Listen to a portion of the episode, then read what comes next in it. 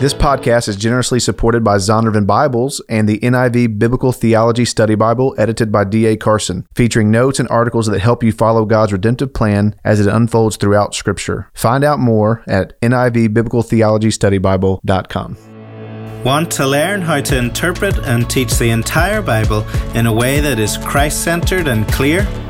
Learn with us here on the Christ Centered and Clear podcast.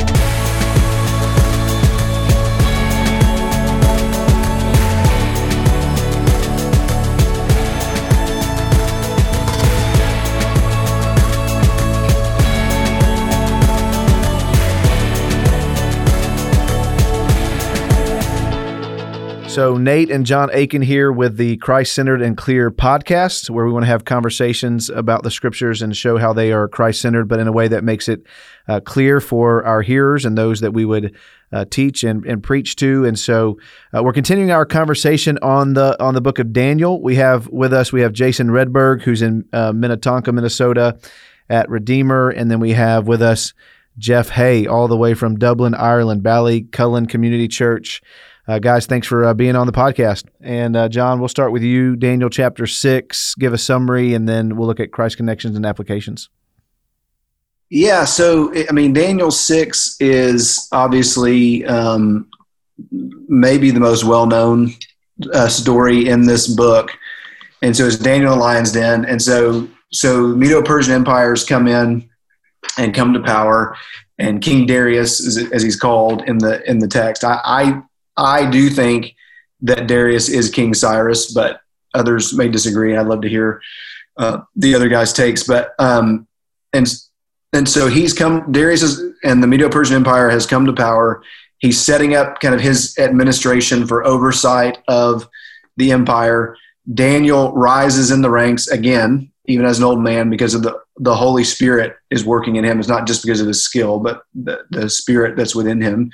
The text tells us and um, so there's other officials who get who get angry, who uh, want to bring him down, who are um, jealous of um, the the place that he has in the in the kingdom, and so they want to take him down, and they can't take him down in terms of he, he's above reproach. Um, there's nothing in his character where they can take him down. They can only target his relationship with God, and so they trick Darius into making this uh, this edict, you know, about prayer for 30 days. Nobody can pray to anybody but uh, King Darius, and um, if they do, they're going to be thrown in the lion's den. Daniel, uh, the text tells us. Now, I want to read this because I think this, this, is these are so uh, these verses are so important.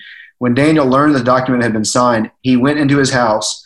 The windows in its upstairs room opened toward Jerusalem, and three times a day he got down on his knees, prayed, and gave thanks to his God just as he had done before. Uh, and so this is he just continues the normal pattern of his life. They accuse him.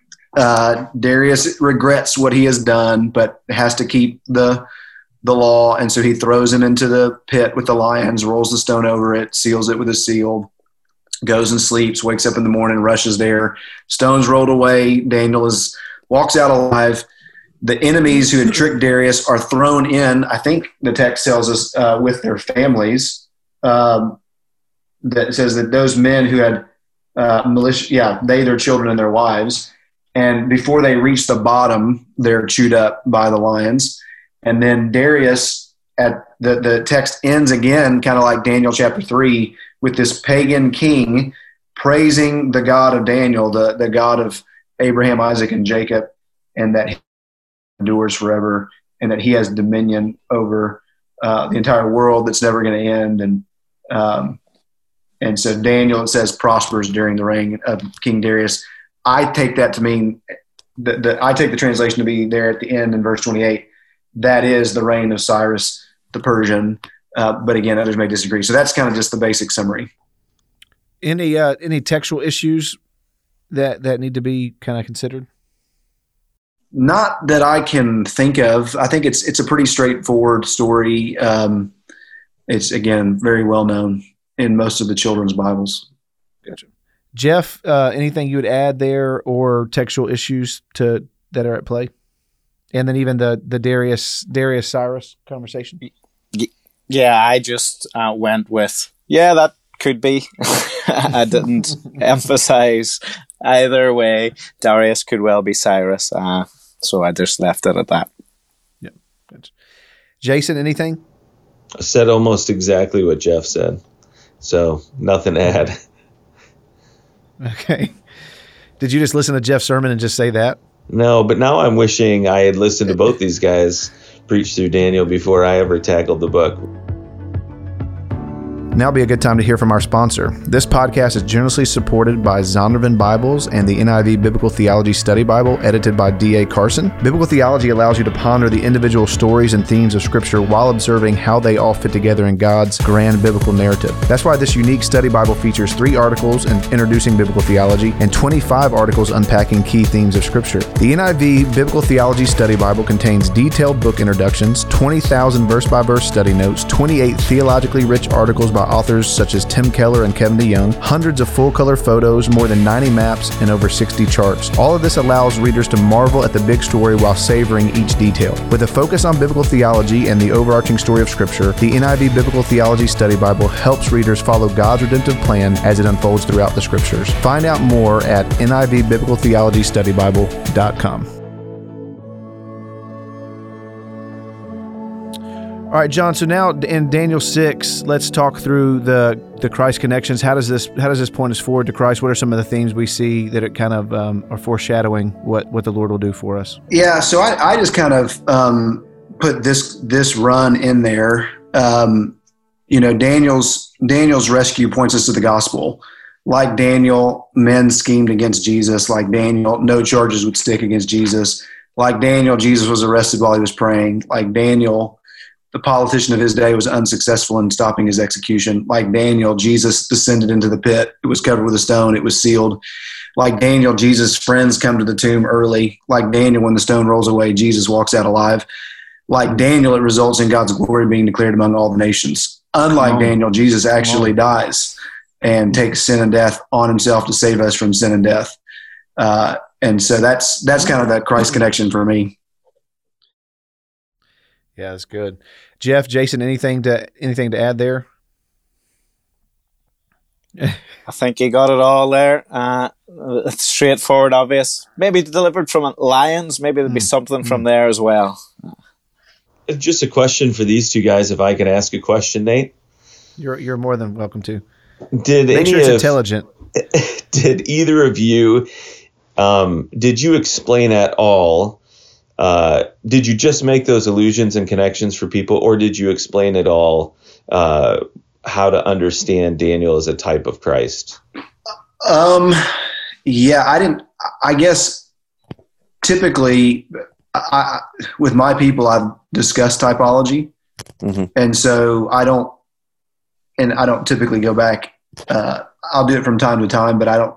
So I know I did not do in this sermon, uh, but because it's something that I do pretty frequently. Does that make sense? Yep. Yep. Yep. I just wondered because it's so blatant. I mean, as you just walked through it, I mean, there it's it's so clear here. I wondered if you guys spent any time using this as an example to just hammer home uh, the richness of of typology at all. Just curious.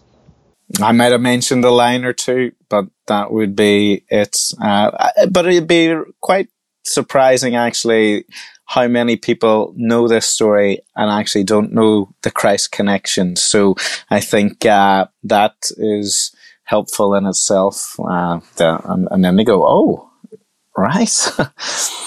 yeah. Typically, Jason, so I, I did it before I preached this series, like with Jonah. And and because that's a similar one to Jeff's point, where mm-hmm. people know the story, but they don't necessarily know the Christ connection. They may they may have read there you got some people in your church who read it in Matthew 12 and think it means Jesus was crucified on Friday, on Wednesday instead of Friday or whatever because he had to be in the ground three days and three nights.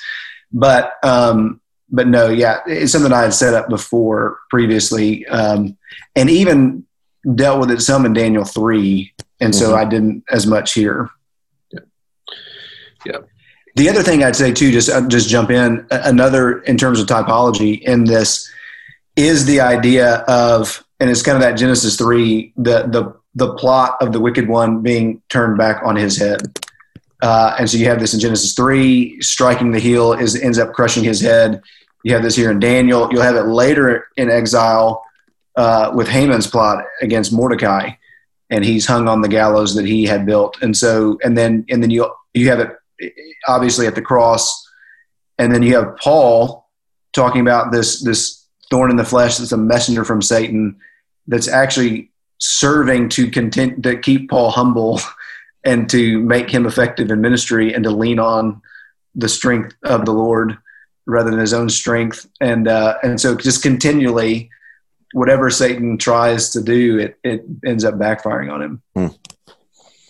John, uh, applications for, I mean, again, it's such a popular story. You want people to be able to read this and obviously apply it to their lives and be doers of the word, not hearers only. So, how did you kind of uh, seek to apply this uh, to your people? So, one, so, so I, I did talk about um, faithfulness during persecution. And I, and I, I kind of make jokes about, you know, the, the whole joke, I think Russ Moore originally, you know, you're not being persecuted because you when somebody says happy holidays to you.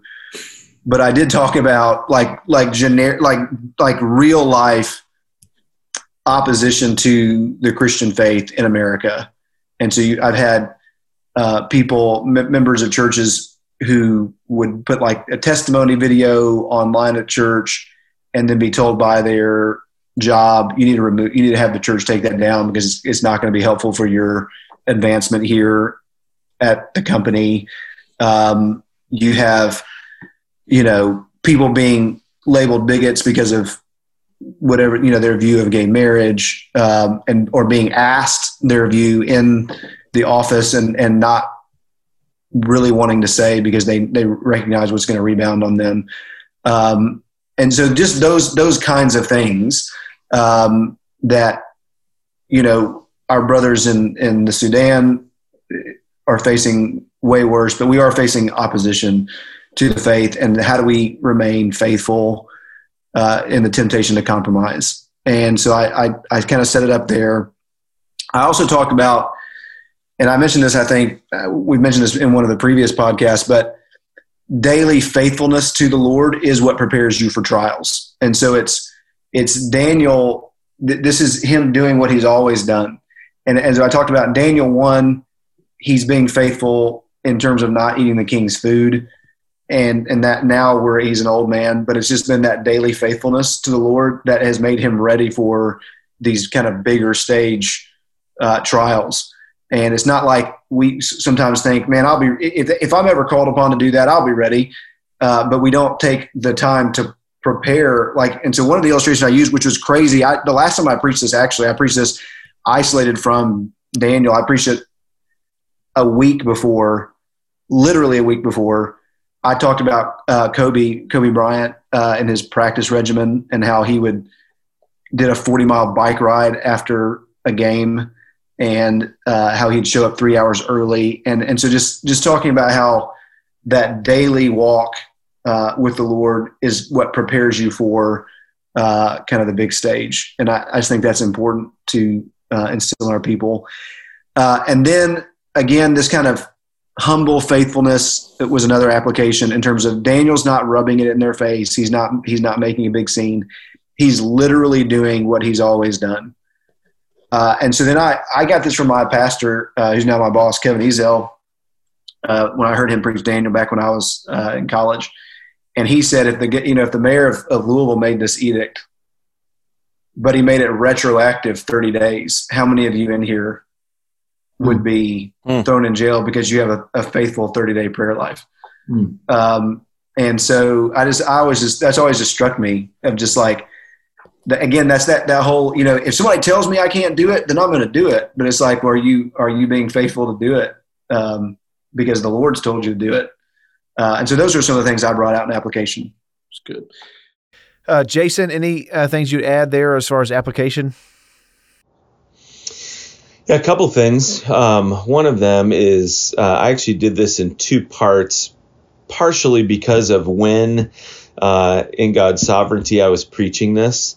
Um, I mean, the Sunday before, I or the week before the Sunday I preached Daniel 6 was when uh, MacArthur first came out and talked about their disobedience of of civil government.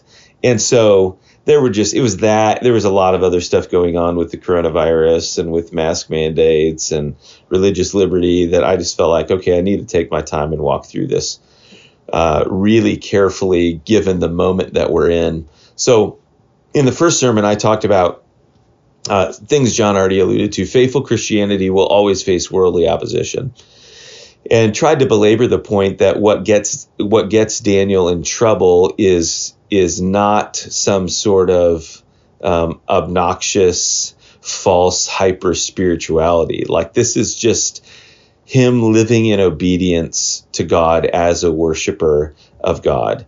Um, and if you're going to do that, you're going to face some sort of worldly persecution.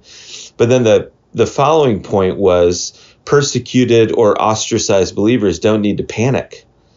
Um, you need to understand the sovereignty of God. So I weave together a number of texts. I just said, if wisdom and might belong to God, and he changes times and seasons, and he removes kings and sets up kings, and his kingdom is an everlasting kingdom, and his dominion endures from generation to generation, and he is the living God. His kingdom shall never be destroyed. He delivers and rescues, on and on and on. I said, uh, then what reason do you have as a child of God to ever panic? You don't. Rest in his strong hand, rest in his sovereignty. So that was one. And then when I did talk about his disobedience, um, I tried to emphasize uh, this, and I think John already uh, alluded to this as well. But I just said, as you delight in God, as you enjoy God, as you commune with God, there will be times when your obedience to Him will mean that you've disobeyed some earthly authority. So again, it's not that Daniel and his friends are looking for opportunities to disobey. They're just fully devoted worshipers of God. And as they live in a pagan society, there will be times where their obedience to God means they've disobeyed. Uh, and I think that's more what's happening in Daniel 6, as, as John already emphasized. Like, this was his normal pattern. This is what he did. So, being obedient meant he was disobedient not that he was making some big grandstand uh, in the face of, of the king's edict.